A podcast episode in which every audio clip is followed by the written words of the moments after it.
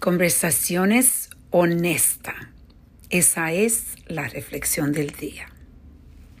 Hoy estuve compartiendo con como con seis mujeres que nos juntamos todos los, toda la semana, una vez a la semana. Somos parte de el programa que yo sigo hablando en mi podcast que se llama Awaken Athena.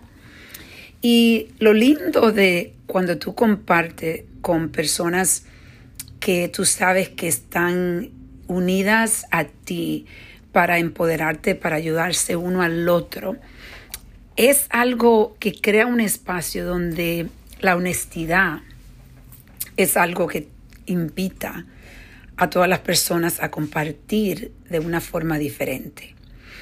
Hoy estuvimos diciendo a cada una, una por una, qué admiro de ti, qué necesitas cambiar y qué necesitas seguir haciendo.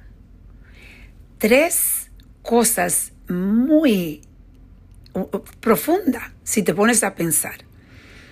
Tú estás dándole la positividad, que es lo que tú admiras, pero a la misma vez te concentra en lo que debe de cambiar y lo que debe de seguir haciendo.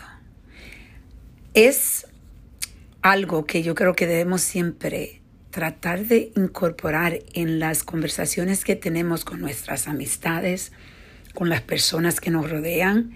Es algo que yo estaba pensando, voy a hacer con mi hija. Y yo quiero que mi hija lo haga conmigo, que me, me haga esas preguntas y también me diga lo que admira, que es algo que yo hago en las noches, parte de mi rutina con mi hija. Yo siempre le digo una cosa que yo admiro de ella. Pero la pregunta, eh, donde no la pregunta, sino la conversación de qué debe de cambiar, es algo muy poderoso cuando viene de personas donde tú te sientes que no es está siendo juzgada. Es ese, ese espacio donde tú sabes que la persona que están hablando contigo, que te están dando el consejo, que te están diciendo a ti, son personas sinceras. Y yo estaba reflexionando en que lo voy a invitar a todos ustedes que me sigan, que tengan esa conversación con sus seres queridos, las personas que significan algo en su vida. Dile lo que admira. Dile lo que en tu mente ella o él tiene que cambiar, pero siempre en un espacio de amor y respeto.